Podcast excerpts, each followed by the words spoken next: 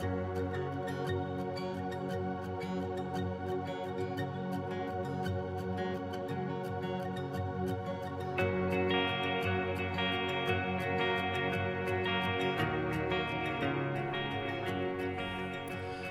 everybody, and welcome to our first installment of the Ask the Pastor podcast.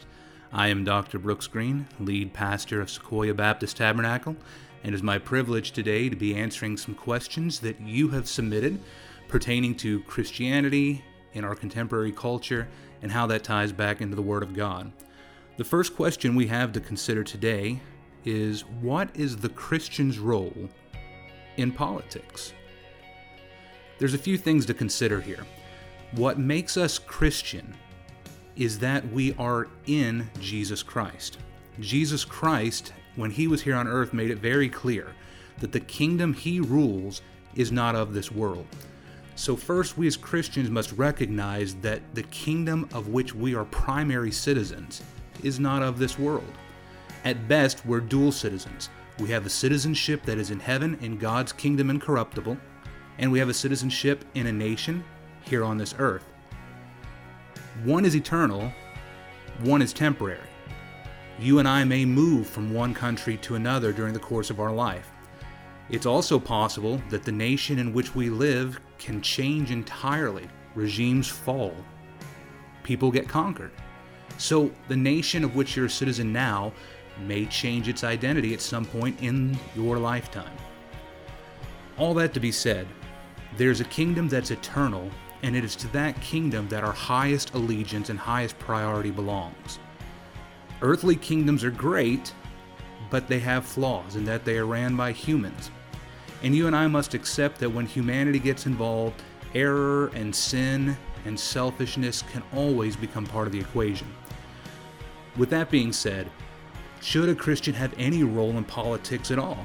The answer is yes. We have some involvement is given by Scripture. First, we are instructed by Scripture that we're to pray for those who have been given the leadership authority, not just by people, like we see here in the United States, but God Himself grants the authority to those leaders of this world.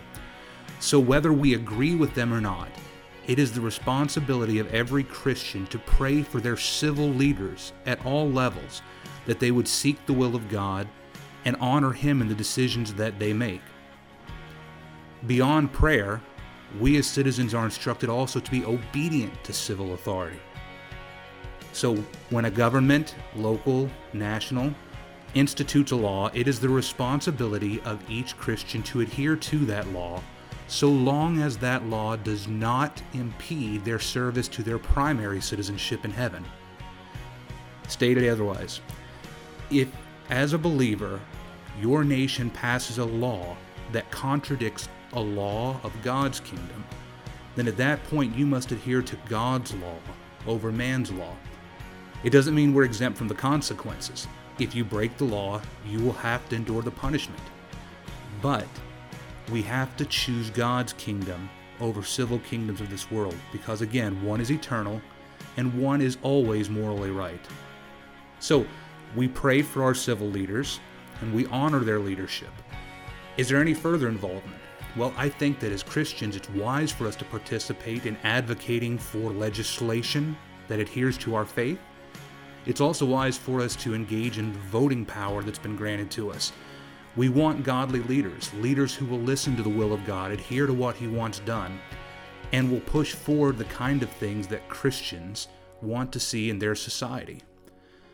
I think that there are some people that God has raised up to serve as civil servants. We see it in Scripture, from Daniel to Joseph to others in Scripture that we could point out that God has called specifically for a certain time and purpose to help engage in civil leadership to protect his people and to further his kingdom.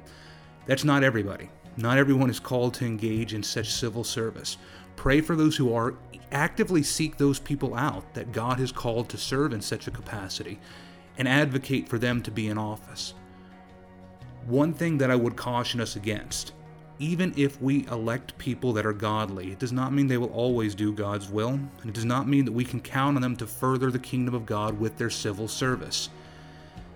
It has always been a pain point for Christians when they have sought civil authorities to further advance the kingdom of God. The mixing of the two just does not work. I know we have this concept of separation of church and state, and the original idea was that we did not want the state interfering in what the church was doing. But understand, there is a counter to that as well. If we try to make our civil authorities further advance our own religious beliefs, then what you have is a civil government that advocates for one particular religious viewpoint and doesn't allow for any others. You can look throughout history and find regimes that were highly Catholic. You can look around the world right now and see highly Islamic religious organizations that are leading civil governments. There is a risk when one religious faction also controls all civil authority. So, Christians, here's the takeaway. We don't look to civil governments for our sole authority. We don't look for them to advance our religious causes. We are called to be part of a higher kingdom. We pray for these leaders, we honor their leadership. But you and I must live in the religious or spiritual realm and not in the civil realm.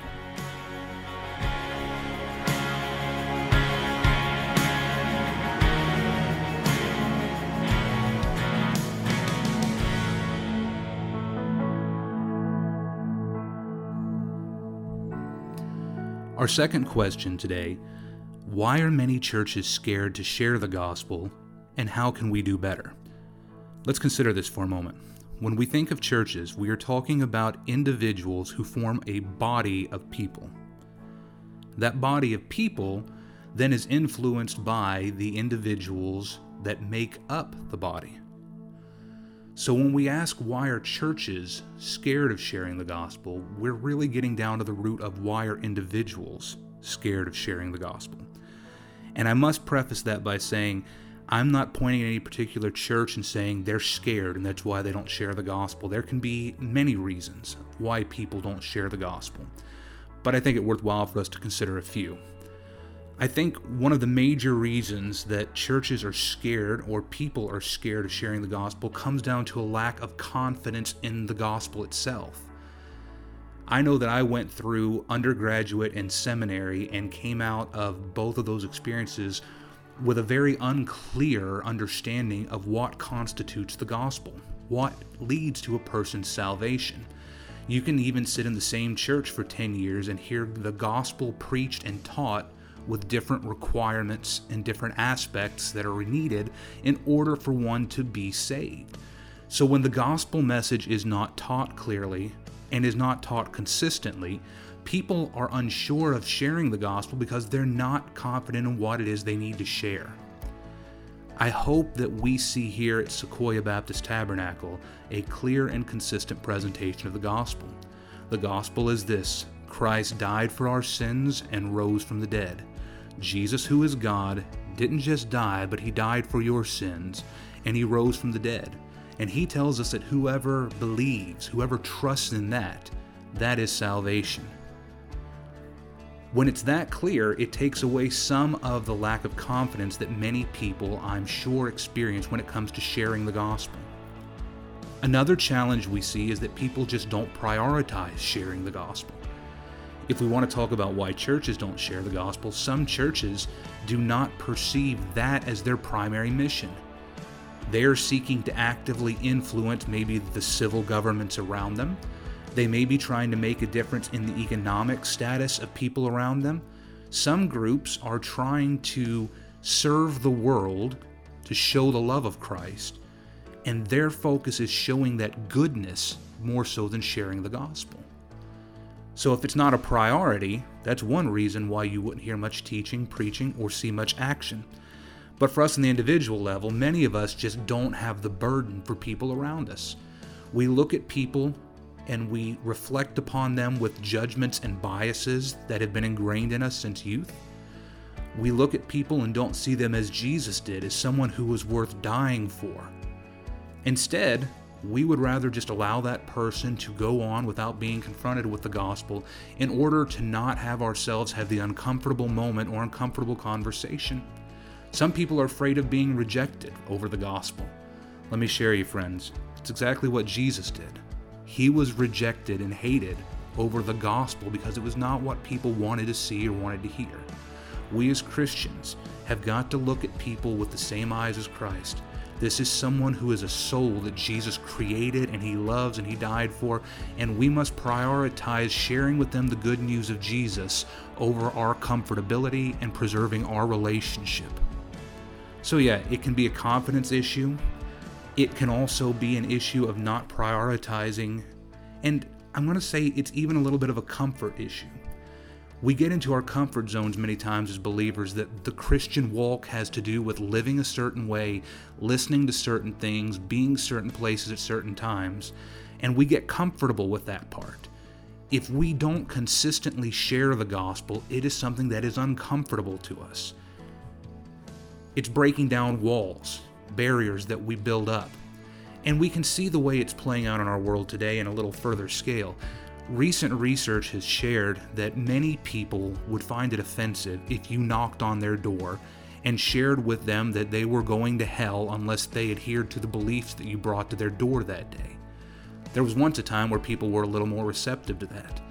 I think that today many people think about that experience and how they would respond if somebody came and shared the gospel with them, interrupting their dinner or their favorite TV show and dropped the news on them you're destined for hell unless you do what I say.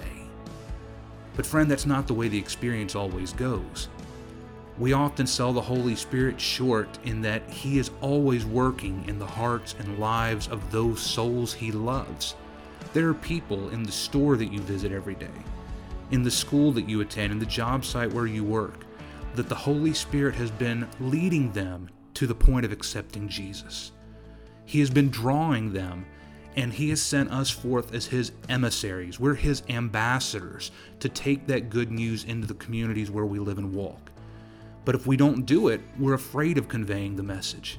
How heartbreaking it is to think about the possibility that there are people that the Holy Spirit has drawn to hear the gospel and we have not made ourselves available to share it. There are people out there who are looking for someone who can tell them how to deal with their sins. And you and I have that message, but we're just not bold enough to make ourselves known as the person who knows the way, the truth, and the life. So, some of it is confidence. Friend, be very confident in what the gospel is. It'll help you when you come to share it. Prioritize sharing the gospel those souls are worth whatever sacrifice you have to make to communicate that truth to them. And then get comfortable with it. You're not going to become an effective soul winner by just sitting in a chair and doing it once. It's something that you have to build into your habits. Set yourself the goal. I'm going to share the gospel this number of times this week, this month, and then build up to where it becomes a habit that you're used to doing in your daily walk. I know that doesn't address every reason people don't share the gospel, but if I had to go with the top three, I would say these are some of the most insignificant, the most significant barriers to why people are not confident and therefore scared of the unknown feat of sharing the gospel.